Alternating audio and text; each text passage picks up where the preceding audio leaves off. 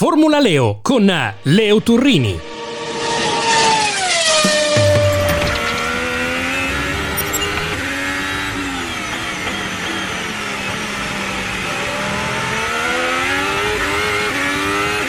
Grande Kimi, grande Kimi. Well done, well done, my friend. Ah, thank you. Finally. Thank you, guys. Grazie Kimi, grazie, grazie. Allora, la Formula 1 torna in Texas, torna sul meraviglioso circuito di Austin e mi è sembrato giusto rievocare l'ultima vittoria in carriera di Kimi Raikkonen che nel 2018 al volante di una Ferrari celebrò l'impresa che lo consegnava definitivamente alla memoria dei tifosi del cavallino.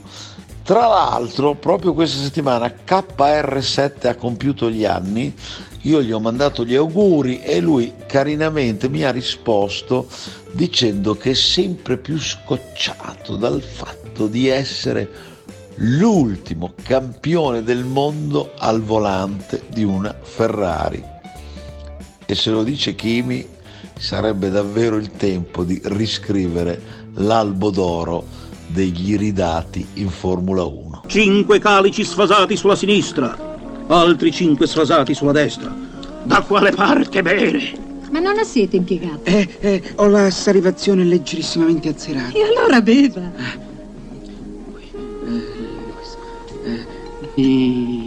Tordo! La cosa più difficile in natura. Alla fine decisione tragica. Tordo intero. Ma è pur vero che con eh, il titolo mondiale piloti matematicamente già assegnato a Max Verstappen, qui ci si continua a chiedere ma come finirà il catering gate che ha come protagonista la Red Bull? Quanti tordi, per dirla con Fantozzi, si sono mangiati Chris Horner, Adrian Newey e tutti gli altri pezzi derivati dai bibitari? Come sapete la federazione internazionale sta prendendo tempo, ha già esaminato le carte, le cifre, i conti, ma ancora non si sa quando verranno definite le sanzioni a carico della stessa Red Bull e pure dell'Aston Martin, sanzioni che però sono imprecisate proprio perché come mi è capitato spessissimo di dire, questi regolamenti sul tetto alle spese eccetera sono stati scritti in un modo che insomma Silvio Berlusconi avrebbe definito la federazione internazionale, ve lo dico benissimo, supponente, preponente, prepotente, com'è? Offensiva, inaffidabile e bla bla bla.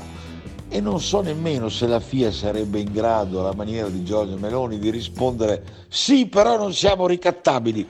Ecco, su questo io ho molti, molti, molti, molti dubbi. Daytona International Speedway, we love our country and it's truly an honor to be with all of you at the great American race.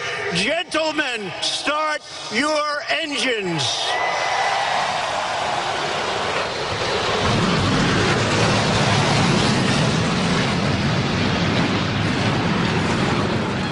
Ad ogni modo, come disse Donald Trump, allora presidente degli Stati Uniti, gentlemen, start your engines o qualcosa del genere, insomma accendete i vostri motori.